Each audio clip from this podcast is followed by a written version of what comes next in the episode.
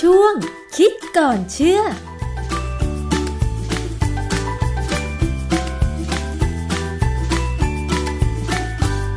พบกันในช่วงคิดก่อนเชื่อกับ ดรแก้วกังสดานนภัยนักพิษวิทยา และดิฉันชนาทิพย์ไพรพงศ์นะคะ วันนี้เรามาคุยกันต่อเกี่ยวกับอุปกรณ์ ที่จะนำมาใช้เพื่อที่จะป้องกันการติดเชื้อไวรัสโคโรนาสายพันธุ์ใหม่ 2019 หรือโควิด -19 นะคะ ซึ่งหลายคนตอนนี้เป็นกังวลกันมาก ๆ เลยทีเดียวค่ะ และพยายามที่จะหาทุกวิถีทางเพื่อที่จะไม่ให้ติดเชื้อนี้นะคะ ทีนี้การไปหาซื้อ อุปกรณ์เช่นหน้ากากอนามัย หรือเจลล้างมือแอลกอฮอล์บางคนก็เข้าถึงอุปกรณ์พวกนี้ ยากและมีราคาแพงใช่ไหมคะ ก็เลยเกิดแนวคิดว่า สามารถทำเองได้ไหม เช่น บางคนอาจจะสามารถเย็บหน้ากากผ้าใช้เองได้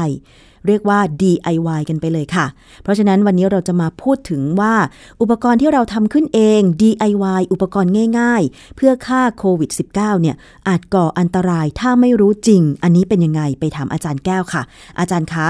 ครับผมเห็นมีข่าวในโทรทัศน์นะ ค่ะ เขาทำคือความคิดที่เขาจะทำเนี่ยมันดีมากเลย ค่ะ เช่น ข่าวที่เขาเอาตู้โทรศัพท์สาธารณะ ซึ่งเดี๋ยวนี้ไม่ค่อยมีคนใช้เนี่ยนะที่จังหวัดหนึงเนี่ยเขาเอามาดัดแปลงเป็นตู้ที่สำหรับให้คนเข้าไปยืน แล้วก็ติดทั้งไอหัวสเปรย์น้ำยาฆ่าเชื้อ คือฆ่าเชื้อทั้งตัวเลย ค่ะ แต่ว่าอันอันนี้เป็นตู้โทรศัพท์เก่า ซึ่งไม่ใช่อันเดียวกับที่ของสำนักงานตำรวจแห่งชาติทำนะอันนี้เขาทำเป็นอุโมงค์ ค่ะ แล้วก็สเปรย์น้ำยาฆ่าเชื้อเหมือนกัน แต่ทั้งสองกรณีเนี่ย มีอะไรบางอย่างที่เหมือนกัน ค่ะ คือการสเปรย์ทั้งตัวเนี่ยด้วยเหตุผลอะไร ไม่มีเหตุผลที่สุดชัดเจนเลยว่า คือมันจะต้องสเปรย์เฉพาะคนที่จะต้องไปสัมผัสกับสิ่งที่น่าอันตรายมาแล้วหรือโรคที่อันตรายแล้ว ถึงจะฉีดสเปรย์เพื่อพ่นฆ่าทั้งตัวใช่ไหมคะ แต่ถ้าอยู่ ใช่ครับ ๆอย่าง แต่ถ้าอยู่ๆอย่างประชาชนทั่วไป ไม่ได้ไปสัมผัสกับผู้ป่วย ไม่รู้ว่ามีเชื้อหรือเปล่า อันนี้จำเป็นไหมอาจารย์ มันได้ประโยชน์ไหม มันก็ได้ประโยชน์แหละถ้ามันฆ่าเชื้อหรือมันเอาเชื้อออกได้หมดนะ ค่ะ แต่ประเด็นคือว่า ถ้ามันเข้าไปในตา เข้าไปในปากเข้าไปในหูเนี่ย จะเกิดอะไรขึ้น อืม นะประเด็นที่หนึ่งประเด็นที่สองน้ำยาที่ใช้เนี่ยน้ำยาอะไร คือไอ้อย่างกรณีของไอ้เจ้าตู้โทรศัพท์เนี่ยสุดท้ายเข้าใจว่าคงจะเป็นไอ้เอทานอลเจ็ดสิบเปอร์เซ็นต์มั้ง อื นะฮะ ม ซึ่งถ้าเอทานอลเจ็ดสิบเปอร์เซ็นต์เนี่ย สิ่งที่จะตามมาคืออาจจะคัน เพราะมันทำให้ผิวแห้ง ค่ะ แน่ๆเวลาเราทำเจลแอลกอฮอล์เนี่ยเขายังใส่สารที่เป็นคล้ายๆ กับมอยเจอไรเซอร์เข้าไป ค่ะ เพราะฉะนั้นเวลาเราเราถูมือเนี่ยเราจะไม่รู้สึกแห้ง ค่ะ แต่ถ้าเป็นน้ำยาแอลกอฮอล์ 70%เนี่ย มันจะทำให้มือแห้งได้ อื นะฮะ ม ดังนั้นเนี่ยโอกาสที่จะมีปัญหาก็ มันก็อาจจะมีปัญหาได้ แล้วก็จำเป็นไหมคือผมเห็นเขาทำอุโมงค์แบบเนี้ย ค่ะ ที่ตลาดแห่งหนึ่งก็มีนะส่วนกรณีตู้โทรศัพท์เนี่ยเข้าไปแล้วถ้าเสื้อผ้าเปียก อ่า คือถ้าถ้ามันเป็นน้ำยาแอลกอฮอล์ 70%เนี่ยไม่มีปัญหา มันจะ ค่ะ แห้งเร็วแป๊บเดียวก็แห้ง ค่ะ แต่ว่าถ้าเป็นน้ำยาอื่น เช่นเอ่อเห็นมีบางแห่งเขาใช้น้ำยาฆ่าเชื้อที่เราใช้กับซักผ้าเนี่ย ค่ะ มาผสม แล้วก็สเปรย์เหมือนกันไอ้ตัวนั้นน่ะน่ากลัวพอสมควรเลยล่ะ มัน อืม คือผมอยากจะบอกว่าน้ำยาฆ่าเชื้อทุกชนิดเนี่ย มีผลข้างเคียงทั้งนั้น ค่ะ มันมีผลดีมันก็จะมีผลมีปัญหาถ้าใช้ไม่ถูกต้องหรือวิธีการนะนะ ค่ะ เพราะฉะนั้นการใช้ทำทำตู้โทรศัพท์สาธารณะเนี่ยมาสเปรย์น้ำยาเนี่ยผมผมว่ามันก็ดูดีนะ แต่มันควรจะใช้กับกรณีเช่น ไปขนศพ อือหือ อ่าพวกนี้ต้องสเปรย์ทั้งตัว อืม นะเป็นขนศพพวกพวกไอเจ้าหน้าที่มูลนิธิเนี่ยนะควรจะมีตู้แบบเนี้ยอยู่อยู่ที่สถานีเขาพอกลับมาปั๊บก็สเปรย์ทั้งตัวแล้วก็เปลี่ยนเสื้อผ้าเลย เพราะว่าอย่างอย่างโรงงานที่เขาเลี้ยงสัตว์บางแห่ง หรือว่าแม้กระทั่งบางครั้งเนี่ยในห้องปฏิบัติการของทางในต่างประเทศอะนะ ค่ะ เขาก็มีอุโมงค์ที่ต้องเดินแต่ต้องเดินแบบไม่ใส่เสื้อผ้านะ ค่ะ เดินผ่านไปเลยนะแล้วก็ใช้น้ำยาซึ่งไม่อันตรายกับเท่าไหร่แต่แต่ว่ามันก็ฆ่าเชื้อได้เนี่ยสเปรย์ทั้งตัว อ่า แล้ว ฮะ ก็เดินผ่านอุโมงค์ที่เป็นเป่าลม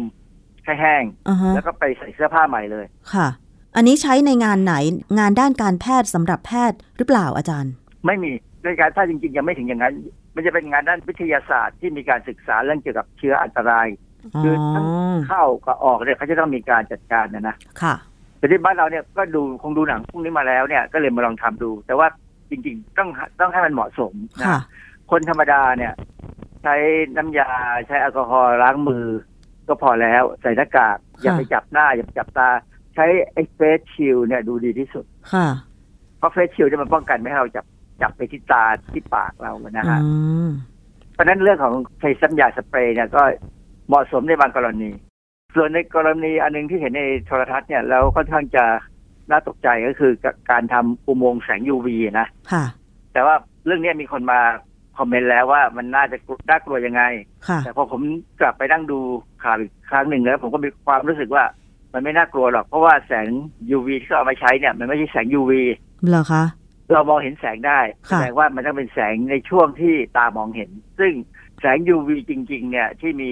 ผลในการฆ่าเชื้อเนี่ย มันจะต้องมองไม่เห็น เหรอคะ คืออย่างแสง UV ที่เราเข้าใจกันว่ามากับแสงแดดเนี่ย คือเรามองไม่เห็นใช่ไหมคะอาจารย์ มองไม่เห็นนะเพราะว่าแสงที่เราจะมองเห็นเนี่ย มันจะมีตั้งแต่ม่วงครามน้ำเงินเขียวเหลืองแสดแดง แล้วผสมกันออกมากลายเป็นสีขาว ค่ะ ส่วนส่วนไอ้แสง UV หรืออัลตราไวโอเลตเนี่ย มันเป็นแสงที่มีความยาวคลื่นเนี่ย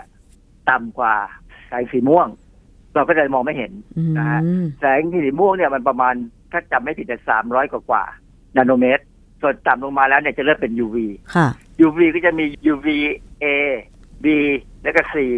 ถ้า A เนี่ยจะอยู่ประมาณ 300 แล้วก็ต่ำไปประมาณ 280 ถ้า 280 ลงไปก็จะเป็นประมาณ B ถ้า 256 ลงไปจะเป็น C อะไรอย่างเงี้ยนะ ค่ะ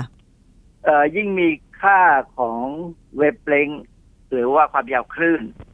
สสั้นเท่าไหร่เนี่ย จะยิ่งมีกำลังมีพลังงานสูงเท่านั้น เพราะฉะนั้น UVC เนี่ยถึงทำให้เกิดปัญหาเวลาเราเดินไปกลางแจ้งตอน เที่ยง เที่ยงเนี่ยนะตอนเที่ยงเนี่ยเลยนะ UVC ลงมาเนี่ยจะจะร้อนมาก ค่ะ แต่ถ้าเป็นเช้ามืดหรือโปรเพลตอนเย็นเนี่ย มันจะเหลือแต่ UVA ซึ่งสบายๆ ค่ะ นะฮะเพราะฉะนั้นอุโมงค์ที่เขาทำในทีวีเนี่ยเขาใช้หลอดซึ่งมองเห็นแสง แสดงว่ามันเป็นอย่างเก่งก็ near UV ก็ประมาณ 320 ประมาณนั้นน่ะนะฮะ อืมค่ะ แสดงว่าสิ่งที่เขาประดิษฐ์ DIY อุโมงค์แสง UV เนี่ย มันจะได้ผลไหมอาจารย์ ไม่ได้ผล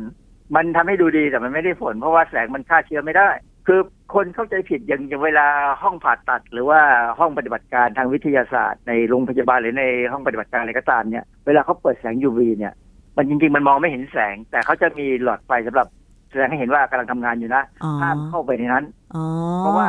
แสง UV มันสามารถทำให้เกิดมะเร็งผิวหนังได้ ค่ะ และ UV ที่เขาใช้จะเป็น UVC ทั้งนั้นเลยซึ่ง ค่ะ อันตรายมาก ค่ะ นะเขาเขาจะใช้เป็นจังหวะ แล้วเวลาพอปิดแล้วเนี่ย ผมเคยคือเชื่อนมาผมเคยมีห้องนี้ห้องหนึ่ง ค่ะ ผมทำไว้สำหรับทำพวกเชื้อ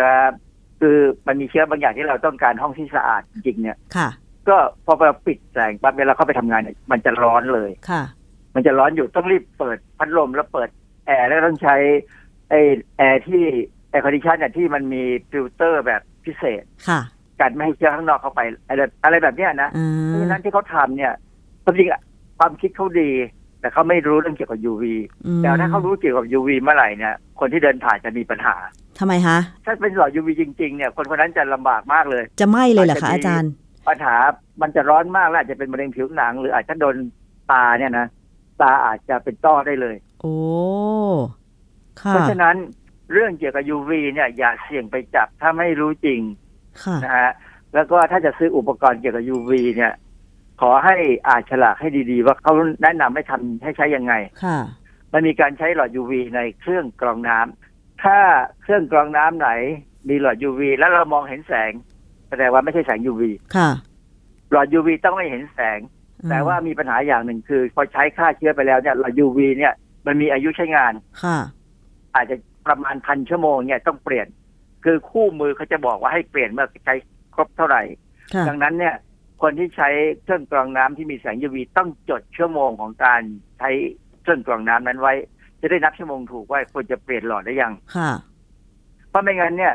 หวังว่ามันฆ่าเชื้อแต่ถ้ามันหมดอำนาจแล้ว อือฮึ มันอาจจะยังเห็นว่ามันติดอยู่ได้ มันอาจจะมีเอ่อเขาเรียกว่าอินดิเคเตอร์ที่บอกว่าหลอดทำงานอยู่เนี่ย ค่ะ แต่ถ้ามันไม่มีประสิทธิภาพแล้วเนี่ย ก็เปล่าประโยชน์นะฮะเพราะฉะนั้นเรื่องแสง UV เนี่ยเป็นเรื่องที่สำคัญที่ควรจะเข้าใจให้ดี ค่ะ คนขายเครื่องกรองน้ำเนี่ยเขาเขาจะอธิบายให้ฟังถ้าเป็นเครื่องกรองน้ำที่มีมาตรฐานนี่ไงนะแล้วเขาจะขายหลอดสำรองให้ คือเขาต้องพยายามบอกให้เราทำตามนี้แหละเพื่อเขาจะได้ขายหลอดได้ เพราะว่าหลอดมันก็แพง เราต้องมีมาตรฐานต้องมาจากบริษัทที่ได้มาตรฐาน ถ้าไม่ได้มาตรฐานก็จะได้แสง UV ในระดับที่อาจจะใช้ประโยชน์ไม่ได้ด้วยเหมือนกัน คือต้องเข้าใจว่าไวรัสเนี่ยไม่ใช่สิ่งมีชีวิต ค่ะ มันเป็นปาร์ติเคิลซึ่งมีเปลือกเป็นอย่างโควิดในทีเนี่ยเขาก็บอกว่ามันก็เป็นลิปิดไบเลเยอร์ก็คือหมายความว่าเป็นชั้นที่เป็นไขมันสองชั้น ก็คล้ายๆกับผิวของของสัตว์หรือมนุษย์ หรืออะไรก็ตาม เราก็เป็นลิปิดไบเลเยอร์เหมือนกัน ซึ่งเซลล์ที่เขาเลี้ยงในห้องปฏิบัติการเนี่ยเซลล์ที่เขาเลี้ยงให้มันอยู่ได้มีชีวิตอยู่ได้เนี่ยเอาเซลล์นั้นไปวางกลางแดดก็ตายเหมือนกัน ค่ะ โควิดมันก็อยู่ไม่ไหว อ๋อ นะฮะ เพราะฉะนั้นเสื้อผ้าเนี่ยกลับมาถ้าเราตอนที่เขาแนะนำว่าถ้าไปในที่คนเยอะๆเนี่ยพอกลับถึงบ้านปั๊บเนี่ยให้เปลี่ยนเสื้อผ้า และเสื้อผ้าเนี่ยถ้าซักแล้วรีบตากแดดแรงๆเนี่ย ค่ะ อยู่ครับ เรื่องของธนบัตรล่ะ ตอนนี้หลายคนก็ อ๋อ กังวลว่าถ้าคนที่มีเชื้อโควิด -19 ไปจับธนบัตรก็ไม่แน่ใจว่าจะมีสารคัดหลั่งติดลงไปหรือไม่ ถ้าจะเอาธนบัตรไปตากแดดจัดๆ เพื่อให้แสง UV มันฆ่าเชื้อเนี่ย ได้ไหมอาจารย์ ใจผมเอาว่าได้นะ ไม่มีปัญหาหรอกเพราะ ค่ะ ว่ามันก็แสงยูวีมันก็ร้อนเนี่ยนะ ค่ะ ก็เอ้ยโควิดมันก็อยู่ไม่ได้ แต่ว่าที่เขากังวลก็คือว่ามันจะปลิวหาย หรือจะมีคนจะเอาไป ไปตากกลางแดดต้อ ก็ งดูให้ดีๆ ก็หาอะไรทับไง เอ่อเขามีการทำกล่องเขามีทำกล่อง UV ขาย ซึ่งก็ดูไม่แพงนะ แต่คือกล่องพวกเนี้ยถ้าถ้ามันเป็นของถูกต้องเนี่ยนะ เราดูที่หลอด ถ้าเป็นหลอดที่ดีเนี่ย มันจะบอกเลยว่าให้เวฟเล้งเท่าไหร่ ให้ความยาวคลื่นเท่าไหร่ ซึ่งที่แนะนำมาคือประมาณ 254 ถึง 260 อังสตรอม หรือเป็นนาโนเมตรอะไรก็ตามเนี่ย มันจะมีตัวเลขพวกนี้อยู่นะฮะ แต่ว่าอย่างที่บอกแล้วว่าแสงพวกนี้เนี่ย จะต้องมองไม่เห็น เปิดในที่มืดก็จะมองไม่เห็น ถ้าเป็นเนีย UV เราจะเห็นเป็นแสงสีฟ้า ค่ะ เคยเคยสังเกตว่าเวลาเขาที่เขาไปเวลาเราไปถอนเงินเนี่ยพนักงานเขาจะเอาไอ้เนีย UV เนี่ยส่อง ส่อง ดูลายเซ็นเราที่อยู่ข้างหลัง ค่ะ ซึ่งมองไม่เห็น แต่แสงเนีย UV จะมองเห็นแบ็คไลท์เนี่ยจะมองเห็นนะเพราะฉะนั้นเนี่ยไอ้กล่องพวกเนี้ยบางทีอาจจะมีการทำหลอก อืม นะ ค่ะ คือบอกว่าได้แสง UV คือพวกที่ขายตาม ออนไล ออ น์ นไลน์เนี่ยว่าทำกล่องอะไรก็ไม่รู้ใส่หลอดเนี่ย UV ซึ่งถูกๆเนี่ยใส่เข้าไปแล้วก็บอกว่าเนี่ยใช้ได้ แล้วก็ส่งมาขายเนี่ย พอเราเอามาใช้เนี่ย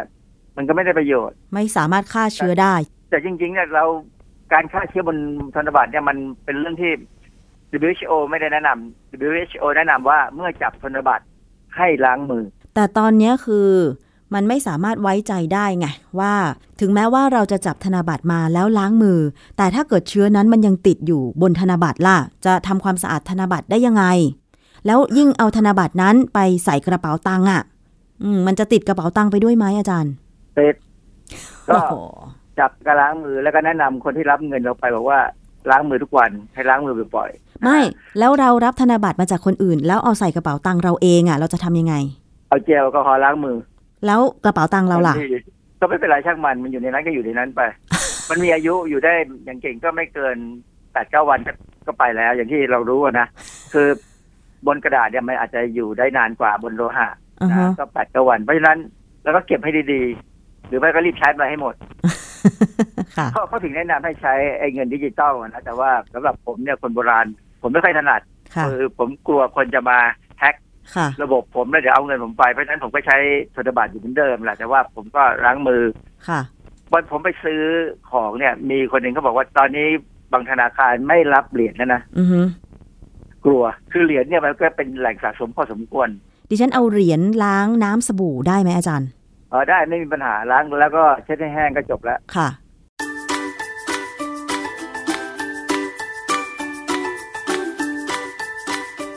่ะ ช่วงคิดก่อนเชื่อ